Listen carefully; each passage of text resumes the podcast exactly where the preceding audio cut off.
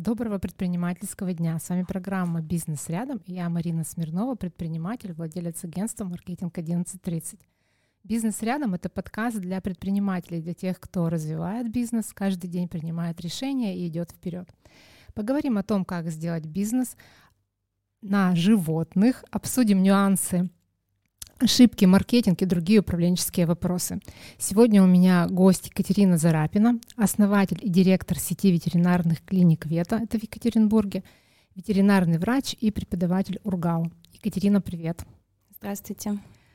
А, расскажи, пожалуйста, как ты пришла к тому, чтобы открыть свою сеть клиник? У меня был очень большой опыт работы в разных клиниках города. Я потом очень быстро наработала свою клиентскую базу, а, потому что хотела сделать что-то свое. А у меня сразу вопрос. Скажи, это была профессия твоей мечты с детства? Или обычно знаешь, многие дети хотят стать ветеринарными врачами. Как у тебя? Да, я всегда хотела собаку. Вот. И э, в пять лет вообще я написала свою первую книгу «Собака в вашем доме», и Круто. моя мечта была всегда помогать животным и лечить их. Круто. То есть она воплотилась. Ну, училась ты, получается, в на ветеринара. Да, да. Угу. Хорошо. Такая пауза. Хорошо. Расскажи, а Помнишь какое-то первое животное, которое ты лечила? Было ли страшно его лечить или нет? Ну, я вообще очень рано начала увлекаться биологией, училась в химико-биологическом классе, а, то есть у меня было очень много знаний в плане биологии, в плане животных, и уже с детства я начала проводить консультации там знакомым, друзьям, родственникам, а, и первое животное я лечила тогда, когда еще не имела даже ветеринарного образования. Это был кот моей подруги. А, там какие-то обработки, то есть, ну, там ранки и так далее и тому подобное. Ну, и свои животные тоже всегда, естественно, были и с ними тоже различные манипуляции проводились, то есть, ну, как-то, если там они болели или еще что-то. Угу. А, скажи, пожалуйста, а в найме, получается, ты не работала или все-таки был опыт? Был, был, был опыт, да. да. А, можешь сказать а, какие-то пять а, моментов, а, плюсов и минусов работы в найме и своего дела? Это вот уже с опыта со своего или с, с опыта, конечно, с опытом. Да, да, да. Но м, уже с опыта я бы сказала, что плюс в найме, наверное, это минимальная стабильность, но это для меня. А, отсутствие напряжения, а, четкий график, да, то, что вот ты отработал свою смену и ушел, и все, и как бы ты свободен, и твоя голова тоже свободна. А, минусы, ну, опять же, это для меня, да, в найме, то есть это э, нет какого-то э, развития, это стагнация определенная. Э, плюсы в бизнесе для себя я вижу это свобода действия, это развитие, это ну, вообще свобода и мыслей, и того, что ты можешь создавать что-то крутое, что-то новое, что-то свое и вести за собой людей. А сложно ли было принять вот это решение, уйти из найма и открыть свое дело? А, ну, у меня была такая жизненная ситуация на самом деле, что решение принимать было некогда. То есть э, сама жизненная ситуация так сложилась, я работала в найме, и когда уже ну, начала, так сказать, по своим клиентам работать, э, оформила ИП. Вот, и в той организации, где я работала, служба безопасности узнала, что у меня ИП, и они попросили меня уйти с этой работы, и поэтому так оказалось, что я стала предпринимателем. А сложно ли открыть свою клинику? Что для этого нужно? И, ну, я открывала свою клинику очень много лет назад, и на тот момент мой капитал был 10 тысяч рублей. очень много энтузиазма, большое желание, а, очень много энергии и просто желание делать э, свое любимое дело не так, как это делают все остальные. А, ну, сейчас, конечно, нюансы есть другие, да, там при открытии бизнеса, но тогда это было вот, вот так вот. Угу. А, скажи, а что сейчас а, твой бизнес представляет собой? Сколько у тебя человек работает? Сколько клиник, да? Что, что вот что сейчас на, на Ну, точку? из маленькой вызывной службы далее был небольшой ветеринарный кабинет. Мы сейчас выросли в два филиала полноценных клиник э, с сотрудниками, с врачами, с администраторами. То есть э, у нас полная команда э, людей. Вот. Ну, мы на этом не останавливаемся, мы дальше растем, развиваемся. Были, конечно, и взлеты, и падения. Из одних вот таких вот падений у нас буквально недавно тоже произошла ситуация, что, ну, это вот я скажу тоже из минусов, да, наверное, бизнеса, э, так сказать, пришло, приходилось постоянно менять локацию. То есть мы часто очень переезжали э, за счет того, что все время у нас случались какие-то ситуации, то там с арендодателями, то с помещениями, то там еще что-то. Вот. И, конечно, в нашей сфере это очень важно, то есть локация, да, где мы находимся, для того, чтобы пациентам было удобно для нас добираться. Но в то же время у нас как бы такая сфера, когда люди все-таки идут на врача, то есть они готовы приехать к своему доктору там в любой там район, да, там города, а, если это нужно. И сейчас вот последний раз как бы мы уже устали, так сказать, переезжать, вкладываться в помещение, делать ремонт и каждый раз вывески, рекламы, вот это все. И вот у нас э, последнее помещение, там два года мы в нем были, и, так сказать, его продали, нам пришлось съехать, но сейчас мы наконец-таки купили уже свое помещение, и теперь будем еще круче, еще лучше э, делать уже свою работу. Наверное, это крутые ощущения, да, когда свое помещение. Ну, ты, ты рада? Нет, есть, конечно, э, свои сложности, но есть и радость. Пока это перемешанные чувства, э, большие трудности, большие препятствия. Вот, но в то же время, да, ощущение гордости, я бы сказала, больше, чем радости, наверное. А ты сказала, что у тебя большая команда, да, сейчас. Вот по твоему мнению, в чем предприниматель, владелец бизнеса должен разбираться сам сто процентов, а что ты делегируешь? Ну, я считаю, что вообще предприниматель должен разбираться во всем. А, как бы начиная с, не знаю, там, мытье полов, да, там, как это должно быть, там, не знаю, по ГОСТу, по СЭС, по правилам, заканчивая какими-то юридическими, бухгалтерскими вопросами. Ну, я не говорю, что прям углубленно, да, но для того, чтобы контролировать работу своей команды, хотя бы. Ну, мне пришлось научиться и в строительстве, и в бухгалтерстве, и в юридических вопросах разбираться. Но, э, опять же, разбираться в этом во всем нужно, но я считаю, что это нужно все делегировать вообще. То есть в основном э, оставить уже такую как бы управленческую на себя задачу. Эм, Были ли у тебя сложности э, научиться делегировать? Потому что многие предприниматели с этим сталкиваются, и не всегда ну, легко для них это да, сделать, делегировать. Я даже больше скажу, они есть до сих пор. Я до сих пор учусь э, в этой нише, так сказать, потому что все-таки основное у меня образование это ветеринарный врач, да, и нас обучали лечить. И очень знаю много людей, которые, допустим, там, ну, и я в том числе, там, классный врач, да, но не классный директор, ну, я так считала. И, конечно, спустя времени, когда ты уже развиваешь этот бизнес и масштабируешься, тебе приходится учиться в этой нише, а, учиться управлять, учиться делегировать. Вот сейчас я как раз-таки этим активно занимаюсь. Ну, ты где-то где прокачиваешься, да? Да, да, то есть это обучение, это марафоны, это различные школы бизнеса. А, Помогают они? Постоянные встречи, да, да. Я бы сказала, что да. Угу. А, скажи, а о чем ты мечтаешь? Ну, знаешь, на собеседование, когда ходишь, тебе говорят, скажите там, что будет через три года, да, кем вы себя видите. А, как ты видишь свой, свой бизнес года через три? Ну, если все хорошо будет, да.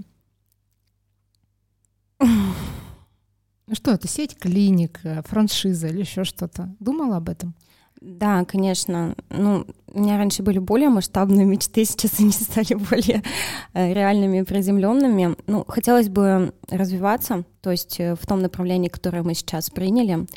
Э, именно, да, сеть. И по франшизе как раз-таки сейчас с коллегами тоже мы это работаем над этим вопросом, и, возможно, все будет.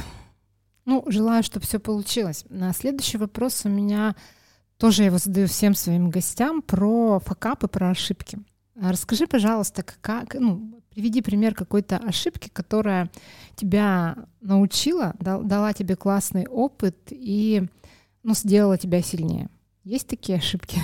Ну, вот одну я уже рассказала, это про локации, про помещения, да, с которой у нас проблема была часто. Ну, остальные, они каждый день у нас происходят ситуации, то есть э, это все равно, мы же не только животными, да, работаем, это и люди, и сотрудники, и наша аудитория это очень обширная, то есть это и молодые люди, и пожилые люди, и семейные пары, и даже дети приходят, и то есть каждому нужно найти индивидуальный подход, э, каждому донести информацию, да, потому что как ты коммуницируешь с владельцем, от этого зависит всегда качество лечения и состояние жизни животного. Ну, а ошибка в чем была? Вы с ними ну, плохо общались и научились хорошо общаться или что? Не, научились, научились э, находить индивидуальный подход к каждому человеку, потому что а, ну, было такое, что мы вроде хотим там помочь, допустим, да, там полечить, а иногда человек просто, например, приходит поговорить или поделиться какой-то своей проблемой, да,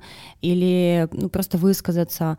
А, ну, то есть ситуации на самом деле бывают очень разные. Конечно, мы иногда там и с какой-то недобросовестностью, да, владельцев сталкиваемся. Ну, то есть вот мы вместе с ними учимся, проходим все угу. эти испытания, так сказать. Я не скажу, что это ошибки, я бы сказала, что это испытания угу. какие-то. Получается, у вас, вы как еще псих, психологи работаете, да? да? Ну, понятно, потому что все-таки домашние питомцы это как члены семьи, это всегда очень так это э, люди близко к сердцу это все воспринимают. Поэтому а сложно ли вообще работать с вашей аудиторией? Вот, понятно, что бывают разные клиенты. А, как часто приходится с ними разруливать какие-то сложные ситуации, вот лично тебе? Или у тебя уже сотрудники этим занимаются? Не, ну, если там какие-то серьезные, да, вопросы, то есть либо какие-то недопонимания там произошли между доктором и пациентом, то, конечно, я этим занимаюсь. Если это там обычная стандартная схема, там приема, что-то объяснить, донести, то обычно сотрудники, да, то есть как бы, ну, плюс э, уже за столько лет у меня есть определенная концепция, подход к клиентам, к животным и, соответственно, своих сотрудников я стараюсь этому обучать, чтобы мы работали уже как бы по нашей схеме, по нашей концепции, которая такая мной наработанная. А в целом что происходит на этом рынке, на рынке ветеринарии, не знаю, как правильно сказать? А, бизнеса, наверное. Да, да. Большая ли конкуренция? Общаетесь ли вы с коллегами? То есть э, что происходит? А, общаемся сотрудничаем, я бы даже сказала. То есть, ну, по крайней мере, со своей стороны я скажу, что мы сотрудничаем с ведущими клиниками города. Я сотрудничаю с клиниками других городов России, даже с клиниками других стран. В плане, что происходит сейчас, ну, сейчас вообще неоднозначная ситуация, да, в принципе, на рынке. Есть очень много, допустим, врачей, которые уходят в собственное развитие, то есть ну, не хотят там, да, работать в клинике. А, ну, сейчас такая не совсем однозначная ситуация также с препаратами. Я, с одной стороны, вижу это как э, большой шаг к развитию, потому что мы сейчас можем и свое собственное производство по ветеринарным препаратам запускать, да, там и аппаратура, то, чего в принципе нет, это сейчас очень большой такой, такая ниша, которая не заполнена, и в ней можно развиваться. Угу. Хорошо. А, скажи, а, то есть я так понимаю, вот эта ситуация в мире, она повлияла именно э, ну, на вас, там, с точки зрения препаратов, да, как ты сказала? То есть э, что цены выросли, они пропали, что, что конкретно? И то, и другое. А, ну, то есть, да, именно снабжение у нас страдает на данный момент. То есть это, ну, так сказать, у нас в России э, ветеринария, она ну, не очень развита в плане того, чтобы именно снабжение, то есть это препараты различные, да, там аппаратура так, та же самая, то есть мы очень много всего используем то, что используется в человеческой медицине, и уже приспосабливаемся, так сказать, к тому, чтобы это использовать у себя. Скажи, а какие-то новые технологии сейчас используются? Вот ко мне приходил гость, которая рассказывала, девушка, она занимается медицинским оборудованием, и она рассказывала, что сейчас а, вот эти искусственный интеллект, нейросети очень часто используются в человеческой медицине. Как с этим делом ветеринарии? Ну, я честно скажу, мы подсматриваем от человеческой медицины и стараемся повторять. Вот, то есть какого-то там прям, ну, супер нового у нас такого нет, то есть, наверное, мы там велосипед не открыли, да, то есть это уже все в человеческой медицине давно используется, но мы э, в ветеринарии гордимся тем, что наши пациенты очень разные, то есть это там от маленького хомячка, который там весом 100 грамм, да, до какого-нибудь там знаю, слона, жирафа, тигра, тигра, которых лечат в зоопарке, да, и, соответственно, вся эта, э, ну, то есть подход это, естественно, он прям должен быть индивидуальный, там даже какие-то расходные материалы, да, они тоже подбираются по размеру животного и по его, по его структуру, породу и так далее. Вот, то есть поэтому мы стараемся это все тоже внедрять, но у нас есть с этим сложности, потому что человек, он человек, а животные, они все разные. Угу. А, скажи, а в целом, а психологический портрет клиента, он как-то поменялся? А, стали ли люди больше экономить? А, там, меньше приходить или нет такого? Очень поменялся. Я бы сказала, что не то чтобы стали меньше экономить, ой, больше экономить, разделение очень большое произошло. То есть есть люди, которые готовы э, вкладываться да, в своего питомца, а, тут даже я не рассматриваю материальную сторону вопроса, она более такая психологическая, то есть когда люди а, относятся к своему питомцу как к члену семьи, действительно, да, то есть они как там к сыну, к дочке, к брату, к сестре, вот, и есть определенная еще другая ниша людей, которые относятся к животным ну, как вот я называю это, как в деревне, ну, бегает, само что-то кушает, само там где-то живет, и как бы, и ладно, ну, типа, всегда так жили, и ничего с этим делать что не нужно. Вот, ну, конечно, мы сейчас уже живем в очень больших городах, да, то есть жизнь меняется, и мы уже не можем допустить, чтобы животные у нас там сами по себе бегали, там добывали себе пищу, там, да, как в диких лесах. Конечно, из-за этого тоже жизнь животных рядом с человеком, она тоже меняется. А, ты знаешь, я еще слышала такую проблему, не знаю, правда это или миф, что в связи с тем, что многие переезжают в другие страны, релокация, да, э, увеличилось количество животных, которых оставляют. То есть не все забирают их. А у вас, э, вы, ты как-то это видишь? Ну, больше приносят вам их или что, что, что происходит с этим? Ну, мы тоже сталкивались с такими ситуациями. Буквально вот на днях помогала животное, так сказать, перевести э, в другую страну. То есть мы всегда стараемся, наоборот, клиентам как-то поспособствовать, объяснить, э, найти для них э, там импортные вакцины для того, чтобы им да, сделать вакцинацию, проконсультировать их, то есть рассказать, какие правила въезда-выезда в страны. Ну, то есть мы всячески способствуем тому, вообще... чтобы они вместе с питомцами уезжали, но здесь уже, да, от людей зависит. Получается сложно, да, с этим? То есть а, какие-то определенные правила есть? Да, конечно. В каждую страну определенный свод правил есть а, для, для ввоза питомцев, ну, то есть и для разных видов животных тоже, там, то есть собаки отдельно, кошки ну, отдельно. вот в среднем сколько стоит перевести животное? У меня ну, нет такого даже, да, сложно сказать, потому что все зависит от габаритов животного, от веса, это от, начиная там от э, стоимости билета, да, на перелет, смотря куда они летят, и, соответственно, там уже сопутствующие документы, которые требует э, страна, потому что, ну, это разные списки. Угу.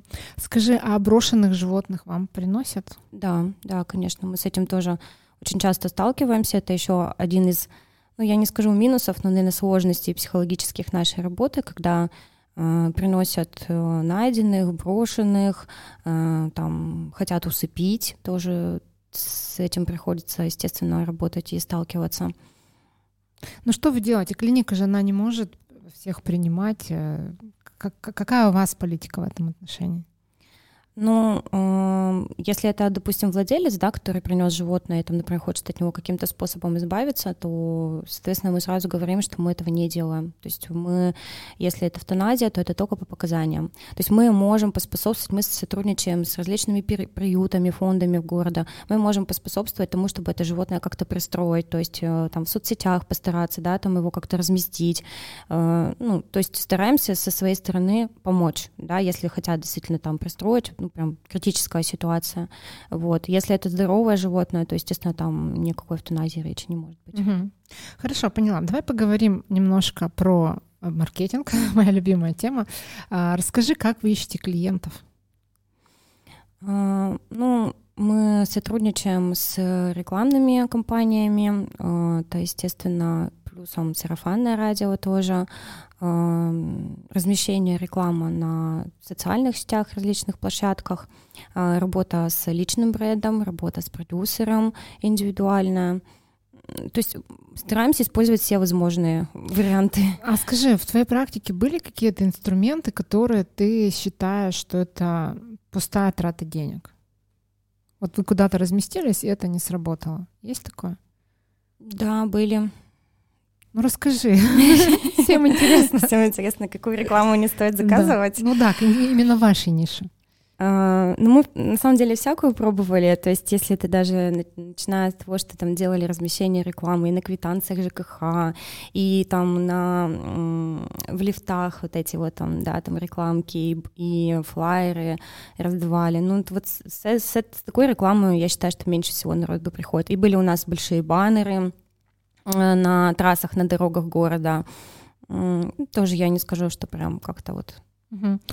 Понятно. А, не знаю, таргет запускали, работает ваша ниша? Работает. Работает. Угу. Ну, ты сказала, что самый очень эффективный инструмент это сарафанное радио. Вы как-то его активизируете? То есть как вы заставляете людей о вас говорить? Ну, у нас, видите, потому что, так сказать, еще раз повторюсь, э, все-таки клиент идет на врача, да, и идет, соответственно, на клинику.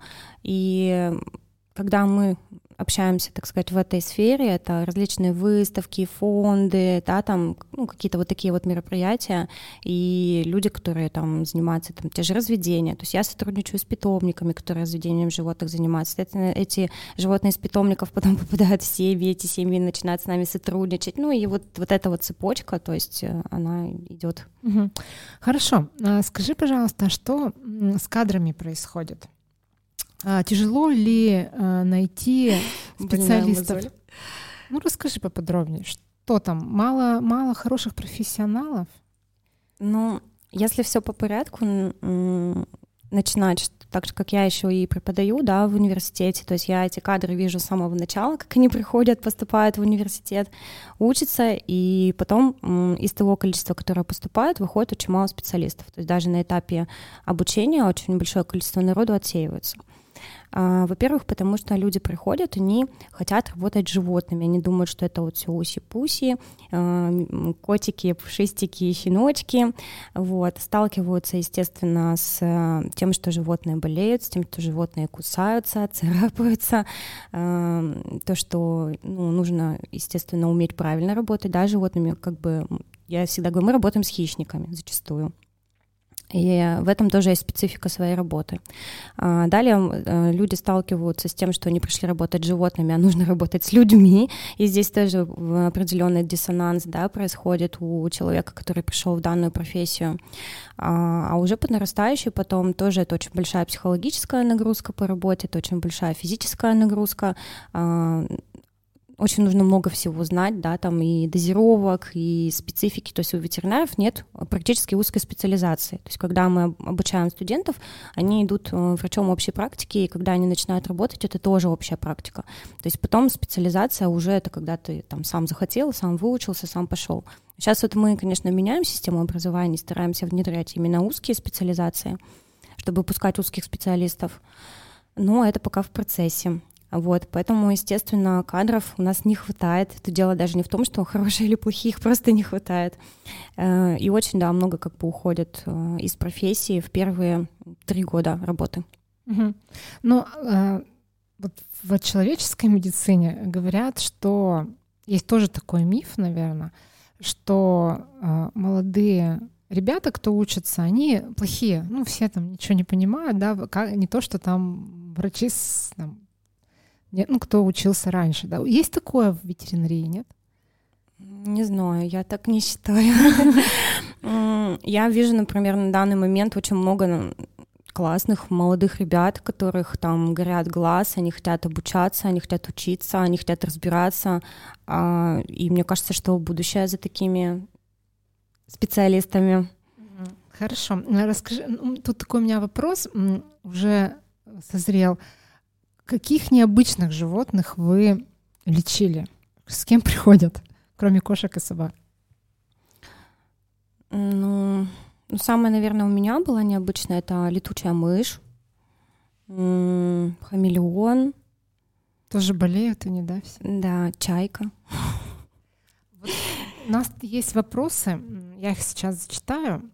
А, слушатель спрашивает, что по моему опыту в ветеринарии многие врачи подбирают препараты условно на глаз, потому что сложно рассчитать максимально корректную дозировку. Как у вас решается подбор препаратов, например, при наркозе для той же крысы? А, во-первых, есть протокол. а Он всегда существует, то есть это есть очень много научной литературы. А, чаще всего она идет на иностранном языке, ну, есть и перевод. Есть протоколы, они всегда от до, то есть вот. Но тут уже дело опыта, так сказать. Конечно, никто на глаз не подбирает, но есть определенные правила высчитывания анестезии, да, и дозировок математическими пропорциями, чем мы, в принципе, и занимаемся. Еще такой вопрос. Скажите, как подбираете специалистов по экзотам? Какие требования к ним, как проверяете опыт, их опыт и кто в вашей команде? Это хотят пройти на собеседование уже? Эм, Приходите, мы поговорим. Ну, скорее всего, нет. Это просто вопрос эм, клиента, как, насколько у вас профессионально с экзотами работа построена. Ну, вообще, я так скажу, что те врачи, которые принимают экзотов, это, как правило, люди, которые этими экзотами сами занимаются дома. То есть это их и хобби, и жизнь, и работа. То есть это те люди, у которых много живут э, таких, да, экзотических животных, и на своих животных уже у них построен определенный опыт с ними работы, кормления, содержания ну и так далее. То есть, конечно, если там человек только в книжках читал, да, там и не знает, как правильно содержать этих животных, тут э, такой специалист узкой специализации не получится. То есть это все на своем опыте. Угу. Екатерина, а скажи, пожалуйста, есть ли у вас в компании или, может быть, у тебя лично какой-то социальный проект или идея, как сделать мир лучше, и что вы делаете в этом направлении? Ну, я вот еще раз повторюсь, то, что мы сотрудничаем с, с приютами, да, там, с фондами. Раньше активнее помогали, на самом деле, а, таким проектам. Сейчас очень много стало недобросовестных э, ситуаций, а, связанных именно, да, там, с материальными вопросами. То есть это бизнес? Люди на вот этих брошенных животных деньги зарабатывают или что? Есть и такие, да, есть это, есть и такие, и тут как бы действительно там не то, что так сказать, прежде чем помочь, нужно разобраться, но это как бы, так сказать, видно, да, там, когда люди действительно помогают животным, когда на этом делается определенный заработок. Вот мы попадали в такие ситуации, то есть помогали таким приютам, где потом выяснялось, что это не совсем доброкачественное. Но сейчас мы немножко другую концепцию выбрали, то есть мы просто, если это действительно, ну, там нужна помощь, да, и люди к нам обращаются, э, нашли животное, да, например, полечить, то есть мы можем это сделать, там, в дальнейшем пристроить. Э, конечно, там не в масштабах, все, мы не, не, там не приют, да, и не передержка какая-то, вот, но, то есть бывают такие моменты, что мы помогаем, к нам обращаются, мы помогаем.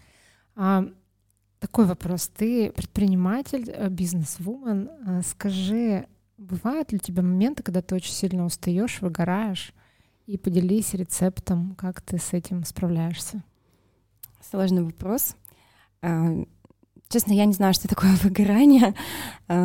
Как-то, наверное, просто уже очень долго в профессии, и я бы сказала, что ситуации, которые, ну, там, Физически, да, физически есть определенная усталость, бывает то, что от работы, но когда ты видишь результат, когда ты видишь там вылеченных пациентов, радостные там виляющие хвостики, там радостные там лица владельцев, да, когда они там приходят, их забирают со стационара или с операции, там обнимаются с ними, целуются. Как-то вот эти вот все а, вопросы о выгорании и усталости, они как-то снимаются. Вот. Ну, я, конечно, стараюсь там проводить время на природе, меня очень вдохновляют а, путешествия, а, но в путешествии я стараюсь, нахожу, даже не стараюсь, а нахожу такие ситуации, что тоже там работаю, или если я посещаю какие-то другие страны, я всегда стараюсь посещать ветеринарные клиники, а, знакомиться и сотрудничать с врачами из других стран. Последний раз вот у меня была стажировка в Израиле в ветеринарной клинике, а, тоже поддерживаем с ними связь. Как там в Израиле светильный Там получше. То есть ты восполняешься путешествиями, да? А какие любимые места э, в Екатеринбурге у тебя, которые тебя наполняют в нашем городе? Есть такие? Вот в самом городе? Да, ну, в Свердловской области. Ну, больше это все-таки за город, да, то есть это там леса, какие-то водоемы, природа, э, где нет шума, птички поют, э, там бабочки летают. То есть это, это более. Ну и у нас последний вопрос уже остался. Поделись, пожалуйста, с читателями какими-то яркими впечатлениями, может быть, последней книгой или фильмом, который ты посмотрела. Про путешествие я поняла, про Израиль понятно. Что прочитала, что посмотрела, что тебя вдохновляет? Ну, из последних прочитанных книг. Вообще очень много я, на самом деле, читаю профессиональной литературы, потому что каждый день мы сталкиваемся с какими-то случаями, которые приходится изучать и э, читать, смотреть, чему-то новому учиться. А если не профессиональная литература, ну, сейчас, сейчас читаю книгу «Секреты разморозки любви» Марины Комиссаровой. А, недавно закончила читать книгу Бода Шефера «Думай богатей». А, вот, ну и из таких увлечений после путешествия в Израиль заинтересовала их культура и читаю Тору на данный момент. очень круто. Напоследок пожелания тебя всем слушателям, предпринимателям. Делайте жизнь, кайфуйте и наслаждайтесь ею. Спасибо огромное за классное интервью, а я с вами прощаюсь до следующей недели. Обязательно увидимся. Не забывайте подписываться на наш телеграм-канал, найти нас очень просто. А, подкаст «Бизнес рядом». До новых встреч!